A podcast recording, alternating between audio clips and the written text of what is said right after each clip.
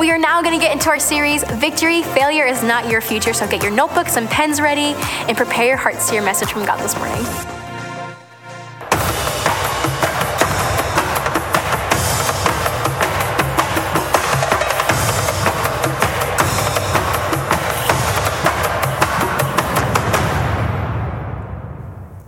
Hey, good morning. Welcome to Restoration Church. For those of you who don't know me, my name is Jeremy Arsenault, and I'm on staff here at Restoration Church. Pastor Nate is away this morning, and he asked if I could preach this morning. I'm really, really excited to do that for you.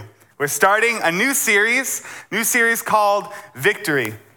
This series was not initially in the plan for us to do. We felt like this was an important series for us to add in the season that we're in. So, we're going to be talking about how Jesus and how God gives us victory over many different circumstances in our life, and how that we don't have to walk struggling through all these things alone, that through Christ, He brings victory to us. What I want to talk to you about this morning is something important to me and something that Haley and I have had to work through uh, victory over giants. And no, I'm not talking about Jack and the Beanstalk or any kind of giant like that. I'm talking a little more metaphorical for us this morning. What I'm really talking about is giant obstacles that, that we've had to face. This is what we're learning about today. So I wanted to start off with a little bit of a story of a giant obstacle that Haley and I had to go through. When Haley and I first started trying to have kids, there were, there were plenty of obstacles that we had hit. I remember when we first found out that we, that we were pregnant, we had a bunch of people over, we had our friends over, we had our families over, we bought a cake. We did this whole big thing. We wrote like we're having a baby on the cake and like just flipped it open and waited to see if who would read it. Like it was so dramatic. We just wanted to be over the top about it because we were, we were pumped and we were, we were super happy. So we celebrated it. We, we told all our friends. It got around to the church. And then uh, 12 weeks into the pregnancy, Haley um, started bleeding really, really badly. So we went to the doctor only just to find out that the baby was not going to make it. So so we went home and, and we had to spend a couple days for, for Haley to recover, for, for everything that her body was, was, was working through. And we had our friends come over and, and pray with us. And, and, you know, it was, it was really hard for us to get through that. And, you know, uh, an easy outcome of that would have been, you know what, I'm done. This is, this is too hard. This is, this is not fun. Like, I, I don't know if I can go through this over and over again just to try and have one kid. I don't think the kid's worth it. You know, like that, that was, that's an easy response that, that we could have had, but, but we knew from, from the day that we had gotten married that God, that God wanted us to have kids, that, that when, when heritage became a core value in the church, that rung so true to us that we wanted to start a heritage um, with our family name in the church. And so, so we knew, we knew God wanted us to have kids. So what we ended up doing when we when we kept trying, we'd pray every night. We'd pray every night that we'd have a happy and healthy baby. We don't care about anything else. We're not praying for what gender we get. We're not praying for that they're good sleepers when they come out. We're just praying for a happy and healthy baby every night. And 11 uh, months later, we had this beautiful girl. We should have a picture of her. This is Eloise. This is, you know, honestly, when, when I did think maybe having kids weren't too worth it, she changed everything about that. She is my, my best friend. She's my, my fellow chocoholic. She's, we get in a lot of trouble together. We eat a lot of sweets together. And yes, I will do most things if she says, please, cute enough. But, uh, but that's, that's, uh, that's my Eloise. So, this, this obstacle that we had to overcome was one of fear and anxiety. Every single time we wanted to go, to go into having more kids, we just had the fear are we going to lose another one? Are we, are, are we going to actually be able to have one? And I remember, um, I remember when we, sorry, there we go. I, I remember uh, fast forward to when we were having our, our second kid. And we got pregnant and, and we are all excited and, and we, we keep praying again that we have a happy and healthy baby. And, and we, we, we tell our family again, we, we make it a big deal. And then 14 weeks into that, Haley started bleeding again. So we, we went to the doctor and, and they said that Haley has a hemorrhage and this baby has a 50 50 shot of making it. And the worst, the worst news that we had to get from that was um, the hemorrhage will either stay there the entire pregnancy or get worse. It will not disappear. So you have no hope of coming in in a little bit and and finding out that it's all better now. Like we had to go through the rest of the pregnancy, is what we were told, thinking may or may not happen. We may be really close and something could happen right then and there and get worse. So we went in and, and you know what we did? We went into battle mode. We, we said, you know what? No, we got this. We know what's going to happen. The same way God protected Eloise is the same way that God's going to protect this baby. And, and we messaged the church. We sent out a thing on Facebook. We had everybody praying for us. We had everybody uh, working through it, just saying, God, please give us a miracle. Like, we don't want to have to deal with this. If we have to deal with this the entire pregnancy, that's fine. Just protect this baby. And you know what ended up happening two months later when we went in? The hemorrhage was gone completely, was gone. So we went through and, and we could spend the rest of the pregnancy without fear and anxiety. We, we, we gave it to God, we prayed through it, and He overcame that obstacle for us. And uh, then uh, four months later, check out this little stud. Oh my goodness. He's so cute. I'm always, it's always like, um, I was excited that I get to preach and excited that I get to share this story because it's like the stereotypical, I think I've made it as a preacher now because I showed my family. The next thing would be at a youth event, I talk about how attractive my wife is. For some reason, that's what they do at youth events because the youth need that. so, but I got to show my kids. So, so we, we got to overcome that. That was a big, that was a big victory for us that we were praising God for and we were excited for. And you know, there are other giants that others have faced in this church, and they've been victorious over as well. We've seen marriage crises overcame, abuse, um, cancer, starting a new business, accomplishing a giving goal towards kingdom builders, and honestly, there's still plenty of obstacles and giants that we're that we're attempting to overcome even this morning. And so we're going to learn a little bit more about that. The great thing about the Bible, which we believe is, is God's word, is it, it chronicles the experience of men and women who choose to follow God, men and women like, like us. So we get to learn, you know, they faced giant obstacles and overcame them through God. And the Jewish people, if you read through the Old Testament, the Jewish people faced a real giant. They faced the most famous giant in the Bible, which was Goliath. Now, if you, if you don't have a Bible or anything like that, we can give you a Bible at the Welcome Center. You can also download it onto your phones. We like the YouVersion app. Um, we think that one is great. So if you guys want to open your Bibles and you can turn to 1 Samuel chapter 17, we're going to be jumping around a little bit to, to get through the story. So you can just bookmark it and maybe you could study that throughout the week. That would be something awesome that you could do. But let's Let's read that together. So we're starting at verse 8. So let's learn about Goliath a little bit. Goliath stood and shouted a taunt across to the Israelites. Now, this was a war that was happening uh, between the Israelites and the Philistines over land. Why are you all coming out to fight? He called. I am the Philistine champion, but you are only the servants of Saul. Choose one man to come down here and fight me. If he kills me, then we will be your slaves. But if I kill him, you will be our slaves. I defy the armies of Israel today. Send me one man who will send me a man who will fight me. When Saul and the Israelites heard this, they were terrified and deeply shaken.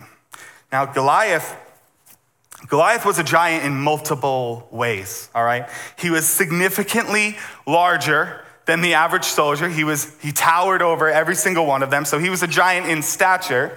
He was raised as a young boy as a warrior. He was just raised to kill. That's what he was raised and, and, and bred to do. So he was a giant on the battlefield.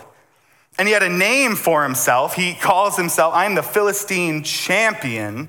So we know he was a giant by legend as well. So this guy stands up. He's huge. He is known for killing people fast. And he has been given a name among all the other people in the Philistine army as the champion. And he's standing there saying, Send me one person, because I'm one person. So send me one person. We'll fight. And then whoever wins, wins the entire battle. So that battle seemed a little, a little skewed. So who wanted, who wanted to step up and fight and fight someone like that? Well, believe it or not, it was a teenager, and his name was David. So he was young at the time, but, but he went up to Saul, who was leading the army, and he said in verse 32, Don't worry about this Philistine, David told Saul, I'll go and fight him.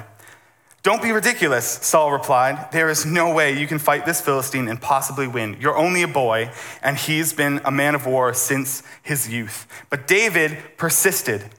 I have taken care of my father's sheep and goats, he said. When a lion or bear comes to steal a lamb from the flock, I go after it with a club to rescue the lamb from its mouth.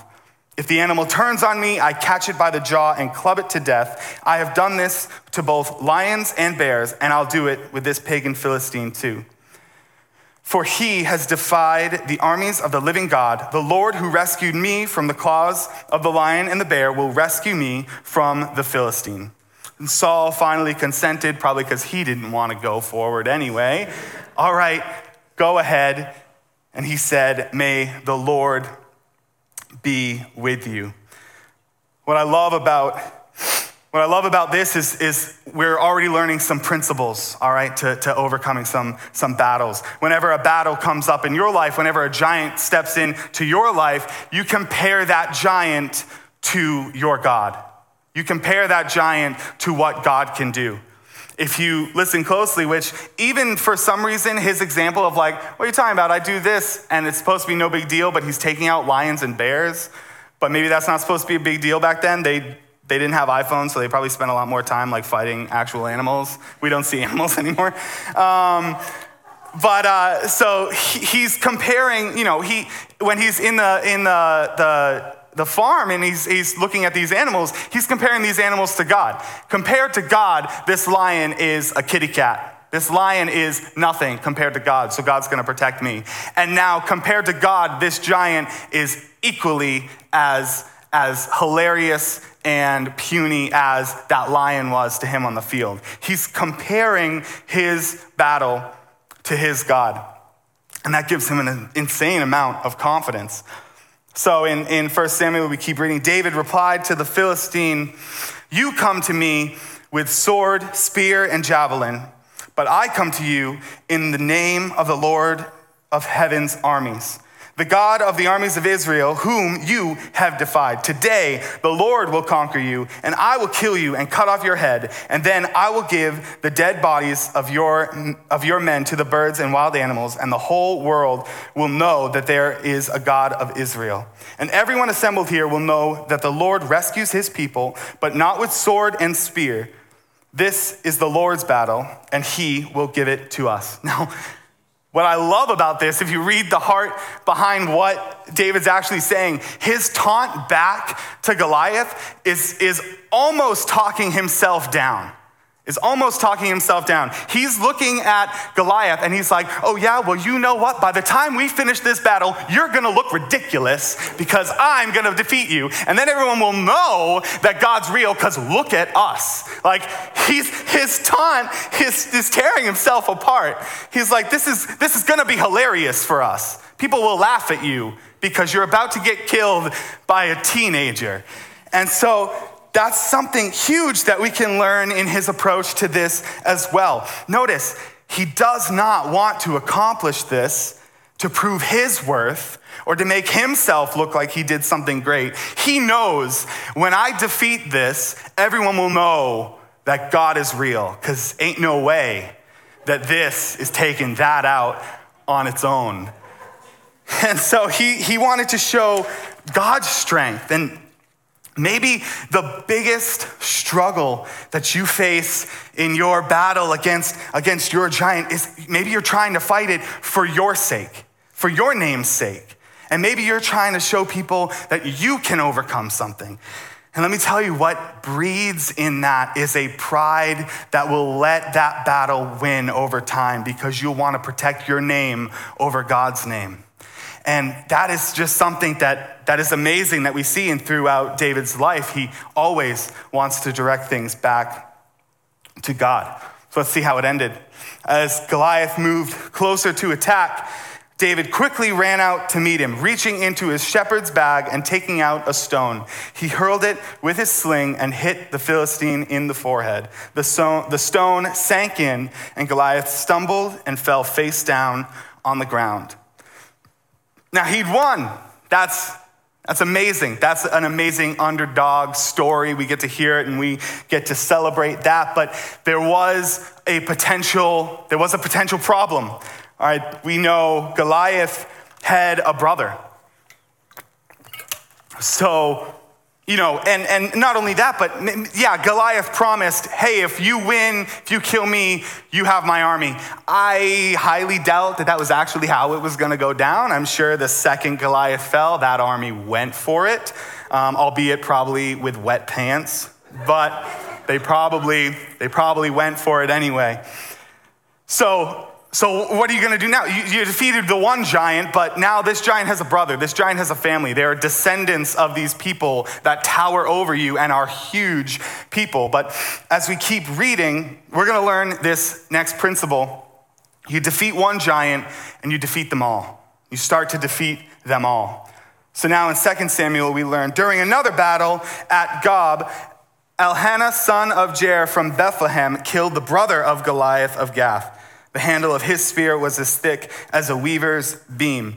Now, they may have talked up his size a little bit, but he definitely did not get the ginormous story that David got when defeating Goliath, right? They, now they're defeating giants and being like, oh yeah, in this battle, this giant died. Oh yeah, in this battle, oh, this person died. And they're just going on and on. And, and the thing that, that we can learn from that is, is every battle after that first one, when the giant is beat, every battle after that, you have the confidence in what Jesus has done, right?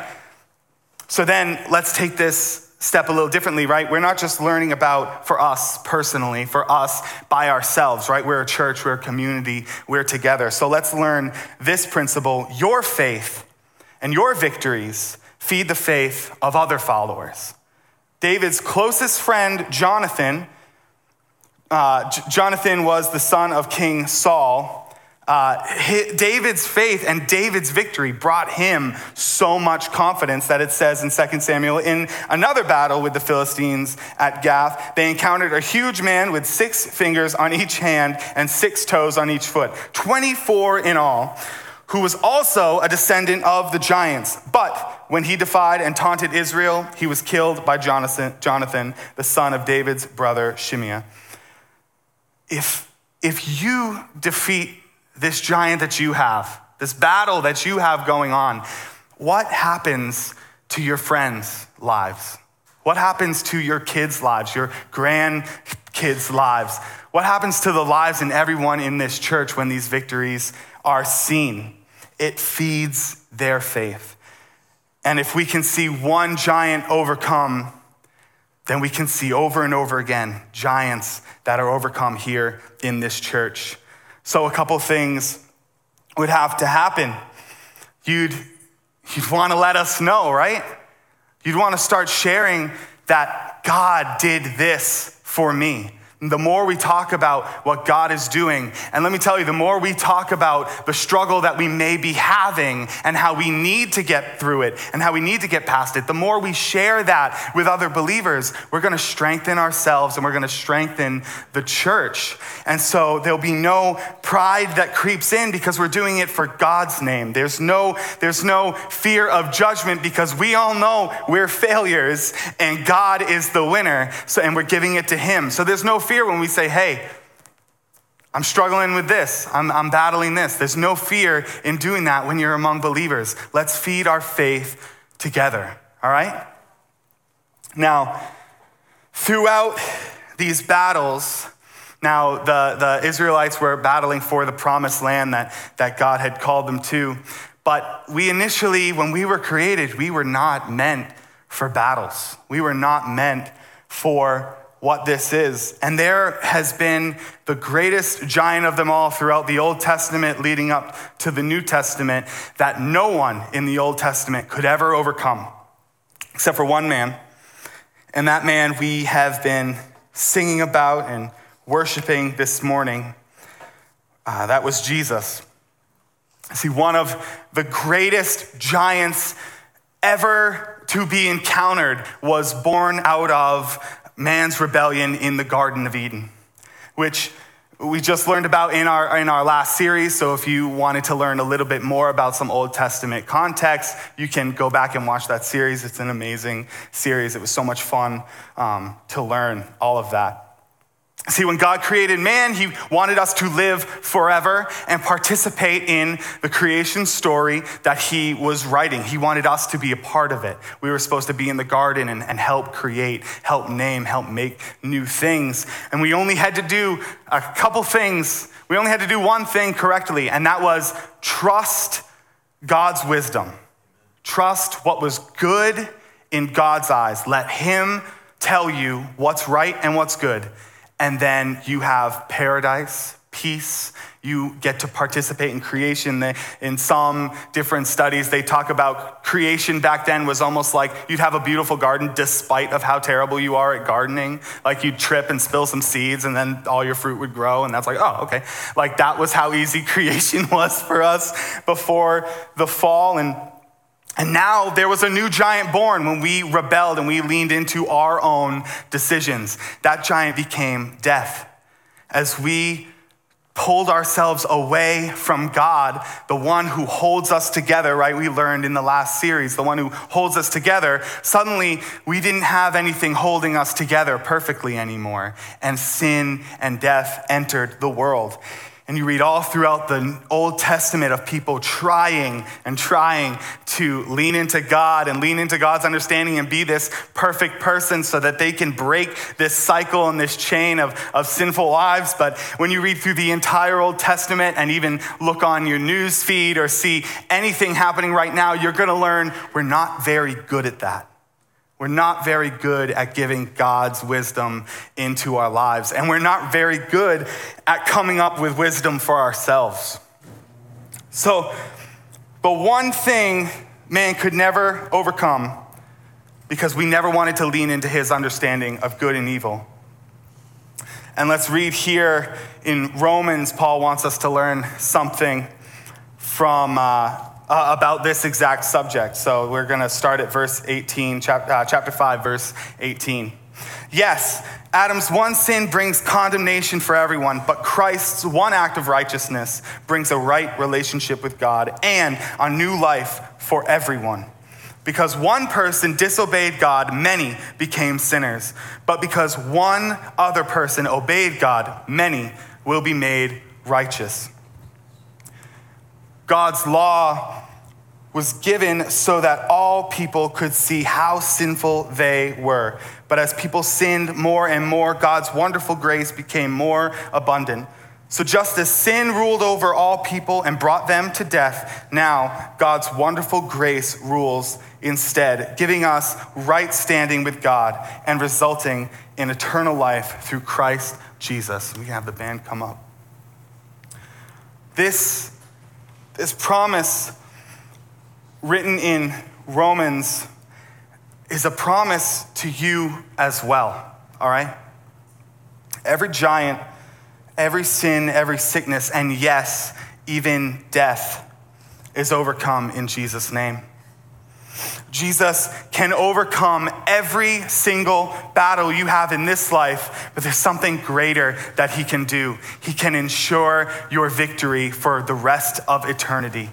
And you can be in a place with no more giants, no more addictions, no more pain, nothing. Now look at your giant.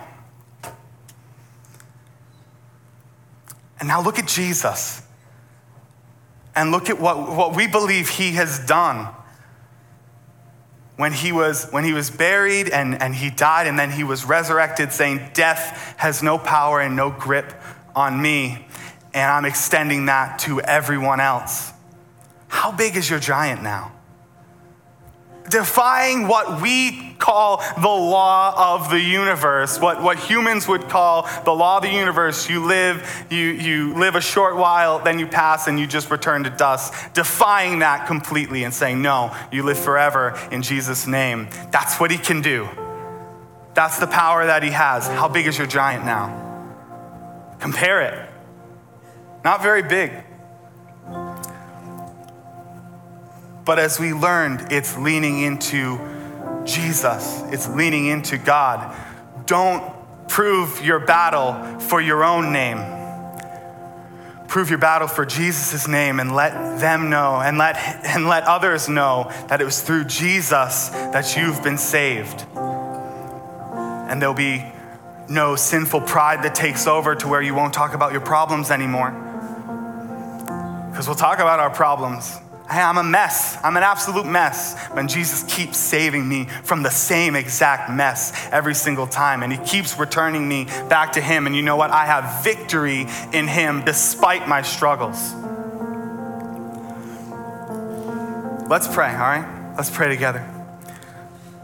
Jesus, we love you so much. Jesus, we pray right now that we give every giant, every battle to you, God. And we stop trying to go about things in our own strength, God. God, you turn, you turn every giant down to nothing. You turn every struggle to nothing. And we love you. And we praise you and we thank you for that. God, I pray that as we keep moving, you keep feeding our faith with every victory that we see within this church, at every location, at everything that you're doing. I pray you continue to, to move in a way that feeds our faith, and we become a church that is so devoted to you and loving you and following you that there is nothing that we can overcome in your name. And I pray that when people talk about the victories happening at Restoration Church. God, I pray honestly, our name is one of the last things that are ever mentioned. And it's just your name that's getting praised. And it's just your name that's getting worshiped. And that we never, even as a church, accomplish anything, but it's what you accomplish through us, God. Be with us. God, as we go into these battles, for some of us, this is our first giant. For some of us, this is the first battle we've actually gone into with you by our side. Change our approach, change how we view the issue, bring us peace and love, and help us to overcome everything that you're calling us to overcome for your name. In your name, Jesus, we pray. Amen. Well, hey, if you if you decided this morning that you're sick of doing these battles alone, Jesus is here and he wants to go through it with you as well. So if you're deciding right now that you want to follow Jesus, maybe for the first time, or maybe you want to for the first time go through a battle with him, there are a couple ways that you can respond. If you haven't filled out a connection card, there's a spot that you can fill out. I decided to make Jesus my Savior today. You can fill that out and let us know. We can follow up with you. We can help you move forward in that. When you, when you sign up for something like that or when you put that on a card, it's not just you fill it out and you walk away and now everything's good. We want to walk through it with you and we want to be with you while that's happening. So we want you to fill that out or tell someone. You can go to the Welcome Center Second thing is if you haven't ever before, and, and if you have decided today or, or maybe in the last coming weeks that you want to follow Jesus, we have baptisms for second service, but it's all set up right now. And we, we love to, to baptize you. And, and what baptism is, is, is symbolically saying, uh, I, I am buried with Christ and I'm laying everything down and I'm raised into a new life. And now you're battling with Jesus on your side, and the entire battle changes. All right? So you can do that. When they're gonna sing, the, the prayer team, Pastor John's gonna be up front, and, and I'm gonna be on this side. We'd love to either pray with you and just help guide you through the steps of following Jesus, or if you wanna get baptized today, there, there's nothing holding you back, all right? And we'd love to do that. All right, so we're gonna sing. Why don't you guys stand to your feet? We'll be here, and then Sharon will dismiss us after, all right?